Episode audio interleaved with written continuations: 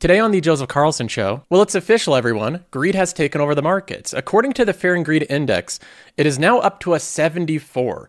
It is getting close to the extreme greed category. We could be there any day. Today the markets are in the green across the board once again. The Dow Jones, the S&P 500, the Nasdaq, all up a sizable amount today. Notable investors like Aswath Damodaran are saying that the entire Magnificent 7 is overvalued and Nvidia's priced to the point of insanity. There's a lot of commentary right now of whether or not the market's overvalued. And I have to admit, when I look at my portfolio, things are getting a little bit more expensive. It's more difficult to find deals. A lot of the companies I was buying hand over fist a year ago no longer look like such a deal. So, in this episode, we'll be discussing whether or not the market has reached a tipping point. Now, of course, we also have some other news to get to. ESPN, Fox, and Warner are teaming up to create a sports streaming platform. We'll be looking at the details of this new streaming sports bundle. One of the stocks I hold, Chipotle, just reported earnings. It's up 7.6% on the day. I've read through the earnings report and I've listened to the earnings call, and I want to go through why I invested in this company initially, the reasons I believe it will have predictably strong results. And then, of course, we also have the Apple Vision Pro. It's finally released and it's creating a lot of buzz online. I'll share some thoughts on this new device from Apple. So we have a lot to get into in this episode. If you like these type of videos, make sure you hit the like button and the bell notification so you get future updates. Now, we can start off with this market reaching a potential tipping point. We have the normal indicators for this. The Fear and Greed Index moving upwards. This tracks a lot of different type of metrics to show that investors are becoming very enthusiastic about the future. And we've seen the gains come in over time. It seems like day after day, the market races upwards. A lot of companies are getting to higher valuations. And even if we look at the valuation of the overall market, it's starting to get into a higher valuation territory. The S&P 500 index is now trading at a 22 forward PE ratio. Last year, it traded at an 18. So the S&P 500 index was cheaper last year than it is this year. And on top of that, many of the companies that I hold in my portfolio are at a more expensive PE ratio than the market average. If the market's at 22, a lot of the companies in my portfolio are in the high 20s. S&P Global trades at a 30 PE, Mastercard trades at a high 20s, Intuit trades above 30, and Moody's trades right around 30 as well. All of these companies are marginally more expensive than the market. The tech companies have also traded up. Microsoft is now at a 30 plus PE ratio. Apple's in the high 20s. Costco now trades above a 40. When investing in these type of companies, one of the common fears is higher valuations, the company's trading too high, and potential for a massive sell-off. And this brings up one of the most difficult parts of investing, the separation between price and value. A lot of investors struggle with that distinction. This important distinction between price and value is something that everyone intuitively understands when it's outside of stocks, when it's things that we deal with on a daily basis. The confusion only comes in when you're talking about stocks. And this is something so important to highlight. When we look at the difference between these two vehicles, you know right away that one of them is much higher quality than the other. The Lamborghini's obviously worth dramatically more because it's a better car. It has better tires, better brakes, a better engine. The interior has higher quality components made with better materials. So, right off the bat, with something outside of a stock, you instantly and intuitively notice the differences between quality. And most people, when they look at this, will understand that the Lamborghini Urus for $100,000 is a better deal than a Honda Civic for $40,000. When we look at the results, we see that that's the outcome.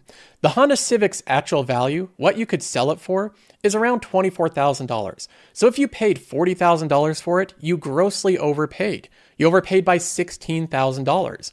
The Lamborghini, on the other hand, is routinely sold at $230,000. That is $130,000 over the $100,000 price tag. So we can clearly see, even though the Lamborghini sells at a much higher price, it's a much better deal.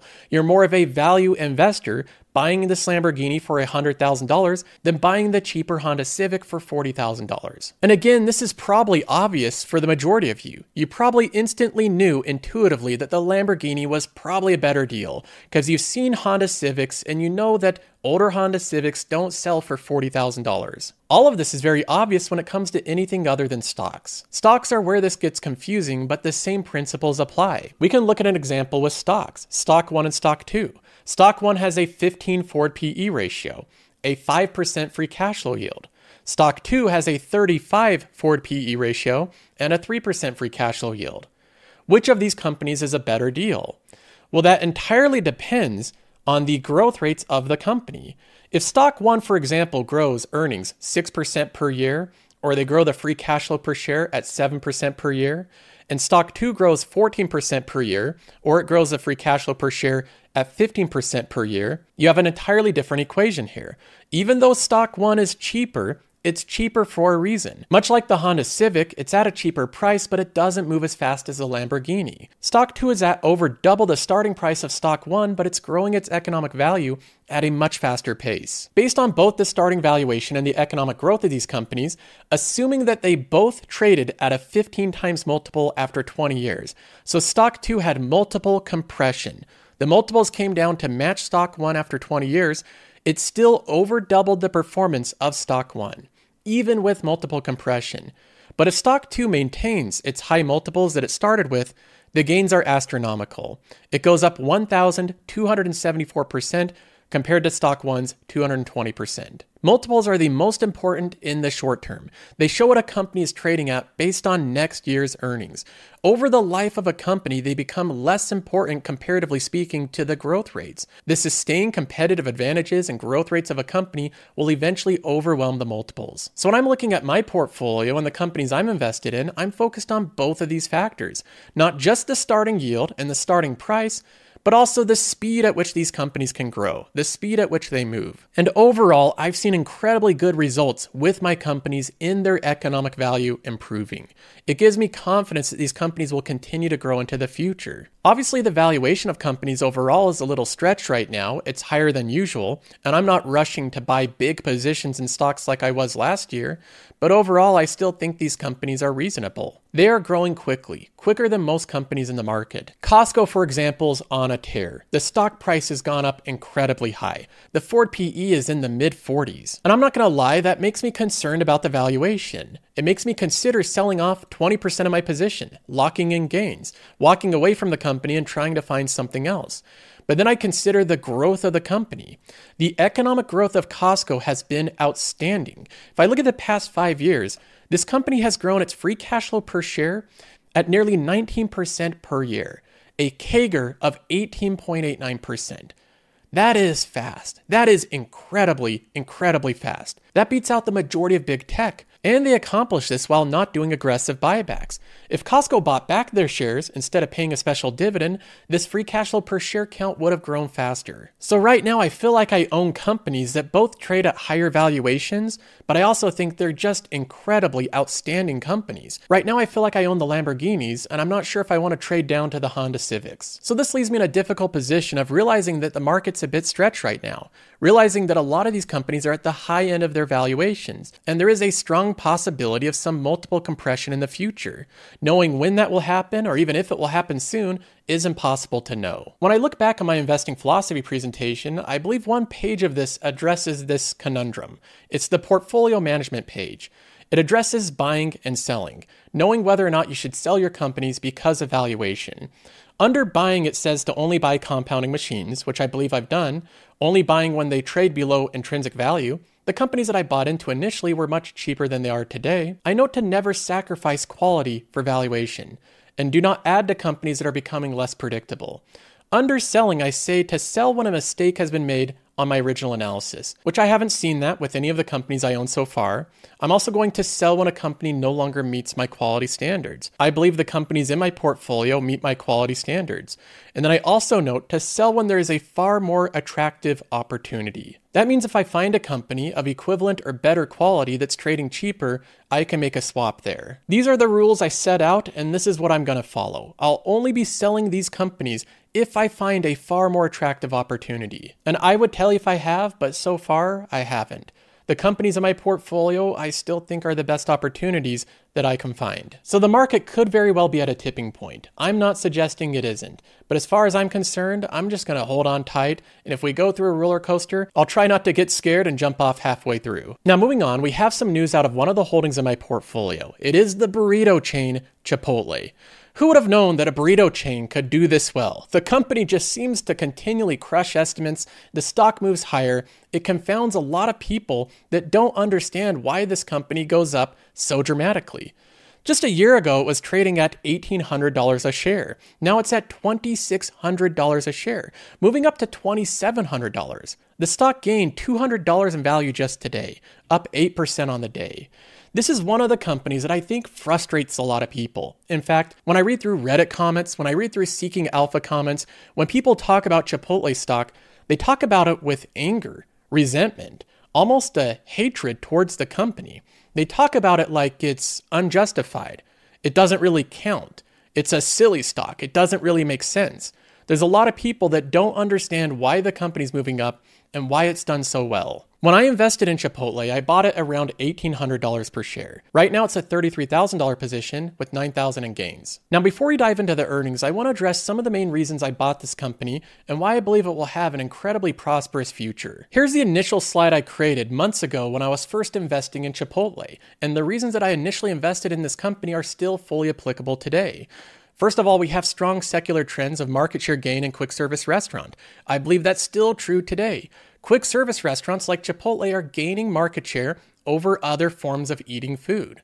And there's reasons why. There's now higher amounts of dual family income. More dual family income means that there's less time to cook. There's higher household incomes. All of that helps out Chipotle. They are benefiting from this strong secular trend of less cooking at home, higher incomes. There's also fewer children per household. Fewer children means that the cost effectiveness of cooking at home is reduced. Because if you go out and buy groceries, it's usually easier to spread the cost between four or five different members of the family. But if you only have two or three members of the family, the cost effectiveness is reduced. And of course, reducing the at home cost effectiveness increases the relative cost effectiveness of going out to Chipotle. Then we have a strong preference for convenience above all else. People like getting things quick, easy, and convenient. Chipotle offers that. We have consistent new openings with Chipotlane. Remember that Chipotle only has 3,300 restaurants? They want to go up to 7,000, so they have a massive runway of growth. It's not a company that's oversaturated like Starbucks or McDonald's with 30,000 plus locations. Chipotle still offers a long, meaningful runway of growth.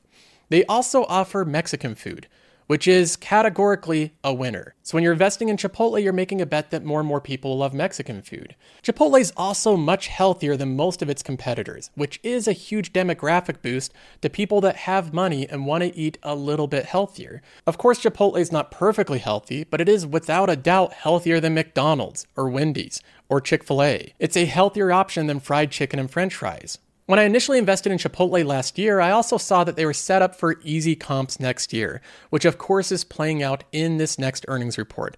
They easily beat their same store sales comp, causing the stock to go up. And then last but not least, they are headed towards 4 million average unit volume and 7,000 restaurants. Average unit volume is the amount of sales per location. Their goal is to get to 4 million and their goal is to get to 7,000 locations. When you just look at the stock in isolation, it looks like there's not much behind this move and it may be unreasonable. But when you study the overall secular trends, there's a lot of things in favor of Chipotle that are continually showing through in their earnings reports. When we look at the full year of 2023 for Chipotle, it was a fantastic year. The revenue grew by over 14% to 9.9 billion. The revenue is growing organically. They're not acquiring companies or taking out debt. This is revenue growth from price increases and increased traffic in new locations. Comparable restaurant sales, which is another huge metric for restaurants, increased by nearly 8%. This was way above Wall Street's estimates. Operating margin increased from 13.4% to 15%. Then we get to the earnings per share. The diluted earnings per share grew to $44.34, which is an increase of 38.4%. Chipotle trades at a higher valuation, obviously, than most companies, but it's growing its earnings per share at roughly just shy of 40% year over year. Of course, the future is unknown of whether or not they can keep up this growth rate, but if they grow anywhere close to this, the value is more than justified. Now, they opened up 271 new locations in the year. They mentioned that 238 of them include Chipotlanes. The reason that this is notable is that the higher mix of Chipotlanes means higher margins for the company.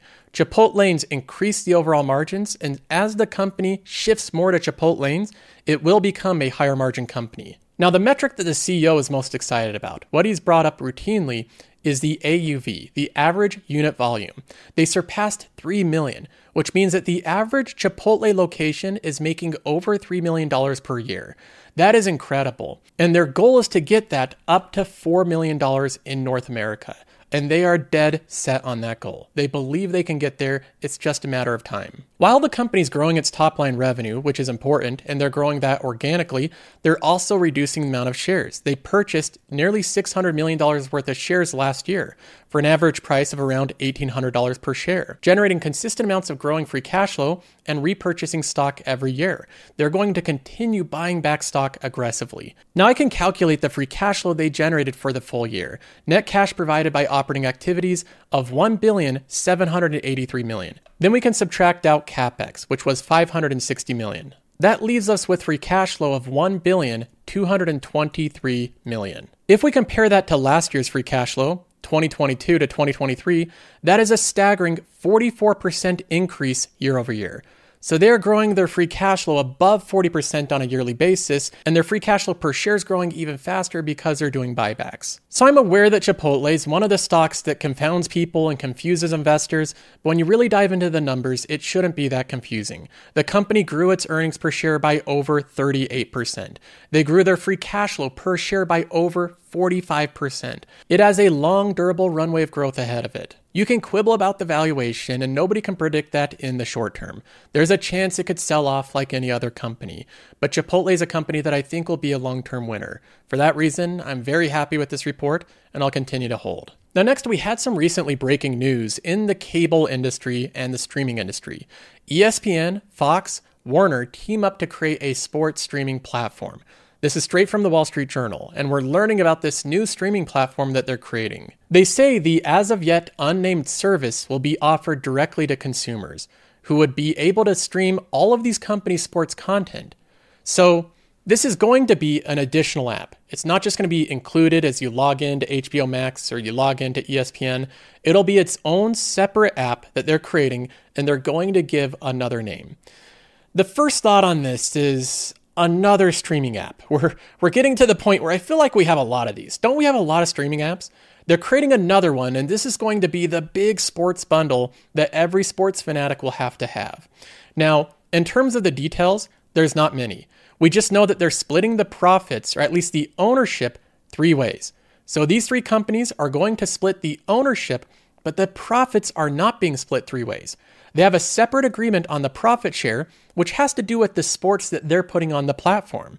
So, a company that's paying more to put sports on this platform, more of the revenue of the platform will be funneled to that provider. They also mentioned that so far they did not announce pricing. I've heard some estimates of this, and I believe the best estimate is around $35 per month. I think it's going to cost around that much. It won't be as much as YouTube TV or premium cable TV that includes all of the channels, but it's not going to be as cheap as streaming. It's likely not going to be 10 to 15 bucks a month. I believe they'll split the difference and price it around $35 per month. They say that the deal marks a milestone in the growth of the streaming industry and could accelerate consumers' shift away from cable TV. And that's part of this deal that I don't think is so smart by these companies. They all own cable TV assets, and by offering other outlets for people to subscribe to, they are going to accelerate this shift from cable TV. So, this is another way that I believe these companies are moving customers from one product to another. I believe this move is reactionary to what Apple TV and Amazon Prime is doing. Both of these companies are eating their lunch. Amazon, for example, is buying up sports rights aggressively, making it more expensive, but also making it more difficult for companies like ESPN or Fox Sports. Amazon will continue to buy major sporting events. In terms of their streaming competitors, companies like Netflix, I think this will have no impact on Netflix. Netflix is about entertainment and drama. They like the drama of sports, which is documentaries and films around sports, and they believe they can better monetize that than licensing sports. So, in terms of Netflix's future, I believe this has no impact. Now, moving on, the time has finally come. The Apple Vision Pro is released, and we're having a lot of reactions like this online.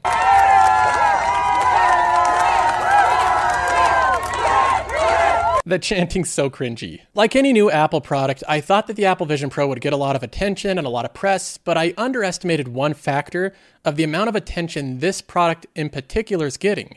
It's different than the Oculus or any other VR headset because you can use it when you're outside. It has the pass through lens. So, part of what's making this so viral is seeing these funny exchanges between people using the Apple Vision Pro, walking around outside, and of course, seeing other people's reaction. A lot of people looking at this like it's incredibly weird and crazy, which it is. All of this is so weird. Casey Neistat uploaded a video of him watching Mr. Beast videos while waiting for the subway, and the screen's just floating there in the air. Seeing the juxtaposition of going into his head and seeing what he's seeing to seeing the camera outside is just crazy. People say that it's dystopian, that it's the end of civilization. It's a horrible thing for the future. But those type of comments have been made for every groundbreaking technology. You can look back to everything Apple's launched in the past, and there's always been doomsdayers saying how bad it is for civilization. But I think the applications in the future could be more real than previously thought. There's a lot of people that have shown its capabilities. For example, you could tour a home that's potentially for sale and get a 3D viewing of the home without actually having to go visit it. This type of application could be huge.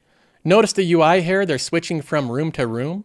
Then they can see the entire home in a lot more realistic of a manner than if you're looking at a screen. There's people looking at handcrafted ornaments in 3D. You can swivel them around and look at everything as if it's a hologram. There's already applications for learning instruments like piano and playing guitar like Guitar Hero. You can see the notes falling out of the sky and you have to play them at the time they hit the keys.